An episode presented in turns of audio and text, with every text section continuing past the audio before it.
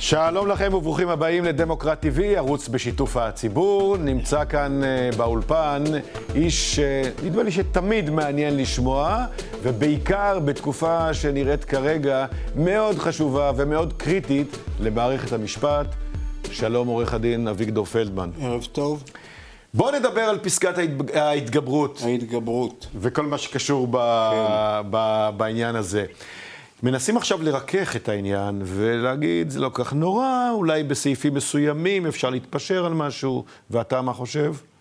א', אה, תלוי כמה חברי כנסת יכולים להתגבר על בית המשפט העליון. שזה העניין המרכזי, כי כרגע על פי ההצעות, ב-61, שזה רוב הכי פשוט שיש. זה אה, בעצם כורת את ראשו של בית המשפט העליון, מעביר את כל הכוח לכנסת ולממשלה. שנסביר רק שהרעיון הוא שהכנסת מתגברת על בית המשפט העליון ברוב באמת הכי פשוט שיש 61 חברי כנסת, יכולה לפסול כל החלטה של בית המשפט העליון ובג"ץ. לגמרי. ולעשות מה שהיא רוצה. כן. פשוט אין בג"ץ, אין בית משפט עליון, היו לנו פעם שלוש רשויות, עכשיו יש לנו שניים, או בעצם אחד, כי הממשלה היא בעצם היחידה ששולטת. הכנסת גם היא חסרת כל כוח. והפסקה הזאת היא, דובר בה גם בעבר, והיו לה גם ורסיות מרוככות, שהן פחות מפחידות? בהחלט. אם למשל המספר יהיה 70, 75, אפשר, אפשר להעלות את זה על הדעת, אבל 61, צחוק מעבודה. כלומר, אתה כן היית מוכן ל... שהכנסת תתגבר על בית המשפט? אין מניעה. ברוב זה, גדול? אין מניעה, זה סוג של יחסי הגומלין בין הרשויות. לפעמים יכול להיות מקרים שבהם הכנסת, שרואה פסיקה שהיא מאוד נוגעת לה ומאוד אה, מזיקה לה, יכולה להתגבר עליה בתנאי שגם לאופוזיציה תהיה אפשרות להתבטא. נגיד, איפה היית שם את הרף שבו אתה לא מזדעזע מפסקת התגברות? אה, הייתי אומר, חמש קולות יותר מהאופוזיציה. כלומר, יש לך, אופוזיציה, יש לך אופוזיציה 30, אז 95. אה, כלומר, כשקואליציה תצטרך לגייס גם מן האופוזיציה איזשהו נתח כדי להתגבר או... ברור. לעשות overruling, באנגלית קוראים לזה, לפסול לגמרי. החלטה או חקיקה או כל דבר אחר של בג"ץ. כן, וזה סתם, כאילו, ההיטפלות הזו בבג"ץ היא פשוט לא ברורה לי. מה בג"ץ, איזה רע בג"ץ עשה להם? מה הוא לקח מהם, מהממשלה? מה הוא הזיק להם? הוא ביטל חוקים? איזה מה שאתה אומר בעצם שהתגברות היא מפלטו של הנבל? ההתגברות היא מפלטו של הנבל, והיא אבל... מנבט לנו את העתיד. זאת אומרת, הקואליציה הנוכחית מתכוונת להעביר חוקים כאלה שהיא יודעת מראש שבג"ץ יפסול אותם. שהם לא מן הצדק. לא מן הצדק, בעיקר כמובן במרכז נמצאים השטחים.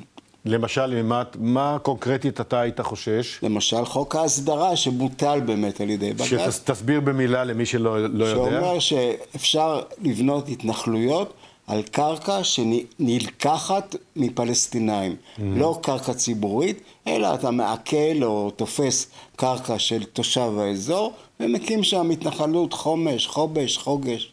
מה שאתה רוצה. וזאת לא אידאה מופרכת או מופרכת גם באוויר, אלא משהו שכבר דובר בו בעבר. אותם אנשים שרוצים את פסקת ההתגברות, הם גם רוצים חופש פעולה בשטחים. העניין הוא שהם גם לא לוקחים בחשבון שאנחנו לא לבד בעולם.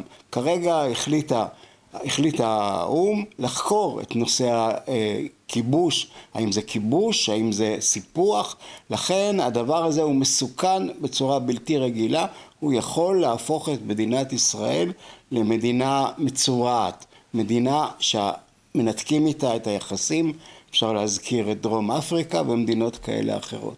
זה באשר לנושאים, ה, נקרא לזה המדיניות היותר רחבה, שנוגעת גם לחו"ל. אבל יש גם אה, חקיקות אחרות שעלולות... אה, יש, אבל אני לא חושב ש... דתיות יותר קיצוניות. לא, שעלולות... נראה לי ש... דתיות בוודאי.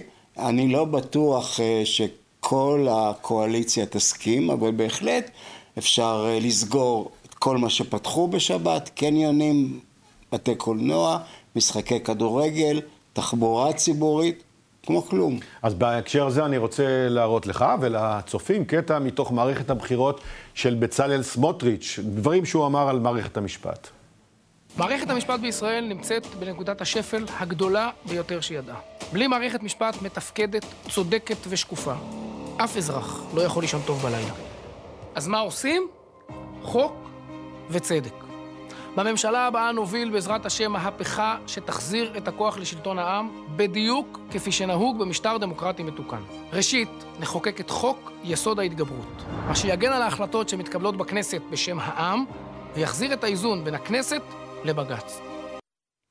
יש משהו מהדברים שהוא אמר, תנסה להיות דבר. אובייקטיבי, שיש בו אחיזה במציאות? א', הופר ההצגה, האיזון, מערכת הלא מתפקדת וכל זה? ההצגה של התמונה כאילו הכנסת היא רצון העם והבג"ץ או בית המשפט העליון הוא איזשהו גוף זר שהשתלט על רצון העם, זה שטויות במיץ עגבניות.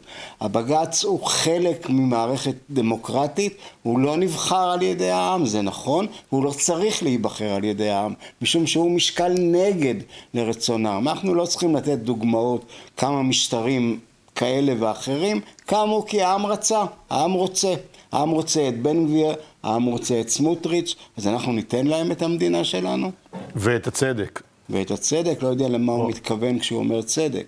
עכשיו, השאלה היא אם מערכת המשפט, זה מתחבר תמיד לוויכוחים על מערכת המשפט, האם צריך לעשות בה רוויזיות כאלה ואחרות, האם היא דורשת שינויים, האם היא שמרנית וצריך לנער אותה? מערכת המשפט היא שמרנית. והפרקליטות כמובן. היא, היא דווקא שמרנית למדי, וזה עומד בניגוד למה שהוא אומר. מערכת המשפט אולי צריכה שינוי, הם מדברים על צורת מינוי השופטים, הם גם אומרים... ועדה למינוי שופטים, הם, תמיד. לא, הם אומרים לא, הפוליטיקאים יבחרו את השופטים, הפוליטיקאים יבחרו יועצים משפטיים למשרדים השונים. זאת אומרת, זה שם את הקץ על כל שומרי הסף, כולל ביטחון, כולל שב"כ, כולל הכל. סמוטריץ' לא מבין שבסופו של דבר הוא לא תמיד יהיה בכנסת, הוא לא תמיד יהיה שר, יהיו גם אחריו, ואלה שאחריו עלולים לעשות חיים מאוד קשים לסמוטריץ' אם באמת חקיקה כזאת תתקבל. אם, אם האיש הזה, סמוטריץ', אה, הוא יהיה זה שידחוף את הקו שלו, וישליט אותו, וכרגע אנחנו לא כל כך רואים אפשרות לעמוד מולו, כי אני לא רואה איך נתניהו יכול להסתדר בלי החבורה הזאת. אתה חושש למה שהולך להיות כאן, למשל לזכויות של מיעוטים? למיניהם? בוודאי שאני חושש, יש כאן אפשרויות אינסופיות לעשות כל מיני דברים, לעשות אפליות בין יהודים לערבים, אפשר לעשות אה, כל מיני דברים שקשורים באמת למעצרים, מעצרים מנהליים, אני מניח שסמוטריץ' ישמח אם אה, שמאלני כמוני יושם במעצר מנהלי לאיזה תקופה שתרגיע אותי מלהגיש בג"צים האפשרויות הן אינסופיות. כרגע בית המשפט העליון אגב הוא לא בדיוק מאוזן לצד, ה, אה, לצד הליברלי. הוא בערך, מי שמונה את השופטים, כבר היו שינויים חצי. בוועדה כן, למינוי שופטים. חצי חצי. כבר הכניסו כרגע. אנשים. נכון, נכון. עכשיו תהיה בוועדה לבחירת שופטים, לא יודע מי, טלי גוטליב אולי, mm. או אחרים אה, כמוה.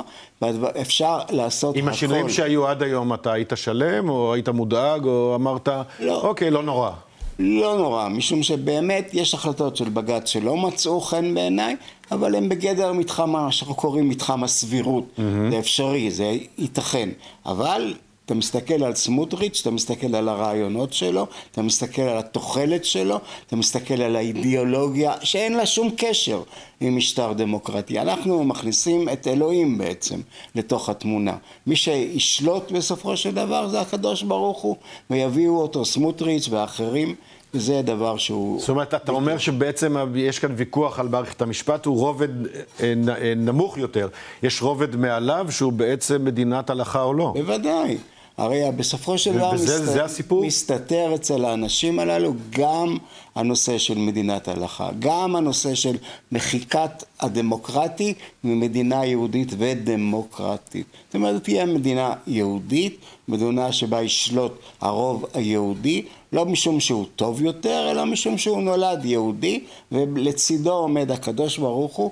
אלה דברים שאפשר לדמיין אותם, להתעורר בלילה בזיעה קרה ולצעוק. אבל זה בניגוד לנושא, ה, נקרא לו היותר בינלאומי, ישראל ויזאבי השטחים, השליטה על הפלסטינים וכולי, בנושאים הפנימיים העולם, אני מניח, לא יתערב, הוא יניח לנו להתבוסס ב... כן, אנחנו, אנחנו נצטרך לקחת את גורלנו בידיים, ואולי יש תקווה שאומרת שאלה שהיו אדישים וחשבו, סמוטריץ', בן גביר, הכל בעצם לא נורא, כשהם ירגישו שאין כדורגל בשבת, אין תחבורה, אין קניונים בשבת, ירגישו פתאום שלא לדבר על נושאים של הלכה של אה, נישואים וגירושין, הבעייתיות עם גירושין, בעייתיות עם גיור. יהודי ארצות הברית למשל מאוד מאוד מודאגים, כי יהודי ארצות הברית שייכים, לזה, רובם שייכים לזרם שהוא לא הזרם האורתודוקסי, הוא זרם הרבה יותר מתקדם, הוא זרם שאומר שגם ההלכה היהודית צריכה להתקדם.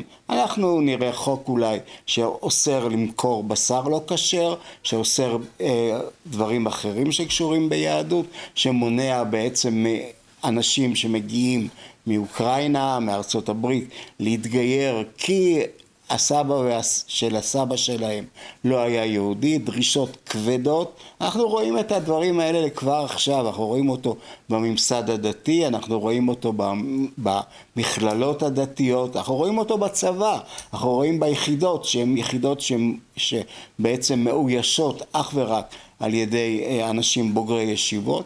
אנחנו רואים דברים קשים, נוראים, והצרה העיקרית לטעמי, אנחנו גם לא רואים דמויות נגד, אנחנו לא רואים איזה דמות משמעותית שיכולה לעמוד נגד הסחף הזה. כלומר, והסחף הזה גורר את, ה... גורר את הכל.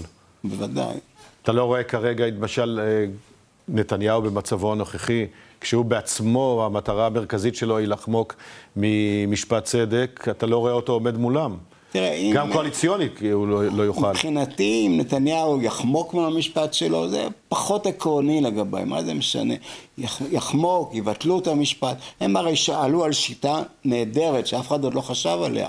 לא נזכה את הנאשם, אלא נבטל את החוק. נבטל את חוק אה, מרמה והפרת אמונים, אולי נבטל עוד כמה חוקים, והנה תהיה לנו מדינה לתפארת. אז המילים הקצת מרגיעות שאהרון ברק, נשיא בית המשפט העליון המיתולוגי, אמר על, על נתניהו, כבר לא תקפות, גם אם היו תקפות פעם. תראה, המצחיק הוא, וואי. זה באמת מצחיק. כן, שנתניהו, שהוא פתאום הופך להיות נתניהו, לכאורה שומר... נכון, נתניהו... השמאלן של, של הממשלה. הופך להיות לשמאלן של הממשלה. מי עוד, מי נמצא שם בממשלה שיוכל אה, לעזור לא, לו? אבל מדובר על, על, על סמן שמאלי במרכאות, או לא, כן? שהוא בעצמו, המטרה העיקרית שלו היא לקעקע את אמות המידה נכון, המשפטיות. נכון, כבר עובדים על זה הרבה זמן, לקעקע את ה... לבקר, לקעקע, לומר שהפרקליטות היא נשלטת על ידי השמאל.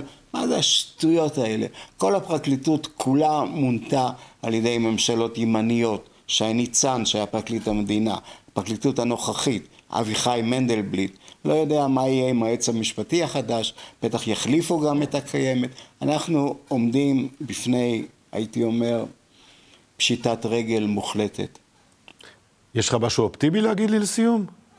אני חושב שבכל זאת, המדינה, כמו שאני מכיר אותה, 75 שנים, לא מורכבת מרוב אנשים שהם אנשים של סמוטריץ'. המדינה מורכבת מאנשים ליברליים, מאנשים שרוצים לראות קולנוע בשבת, שרוצים לראות כדורגל, שרוצים לה, להתחתן ולהתגרש לפי אה, רצונם. והקואליציה הזאת לא מייצגת את ממש אותם? לא, ואת... ממש ממש לא. הקואליציה, מה, כולנו יודעים מה קרה. האופוזיציה, הקואליציה השמאלני, השמאל, השינוי, התפורר, התפרק. יתפרק לגמרי ויש מישהו שינצל את ההזדמנות. עכשיו יותר מזה, הקבוצה הקיימת עכשיו יכולה גם למנוע בעתיד לשינויים, יכולה ליצור כאלה מחסומים שלא יאפשרו שינויים של חוק, שלא יאפשרו לשנות את החוקים, יקבעו חוקי יסוד למשל של הדת היהודית שאפשר לשנות אותם ב-80 חברי כנסת. אי אפשר לפתוח קניון בשבת, אלא אם 80 חברי כנסת יסכימו לזה. אנחנו הפקרנו, אנחנו, אני מתכוון לי, לחברים שלי, אולי גם לך, אנחנו הפקרנו את המדינה. הפקרנו אותה וזו אשמתנו, וזו אשמה קשה וחמורה שאנחנו ניתן עליה את הדין. עורך דין אביגדור פלדמן, תודה רבה. על הדברים האלה, הלא אופטימיים, אבל נושא רושם ריאליים לגמרי. תודה רבה גם לכם, הצופים והשותפים של דמוקרט TV, ערוץ שאפשרי, קיומו אפשרי, רק בזכותכם.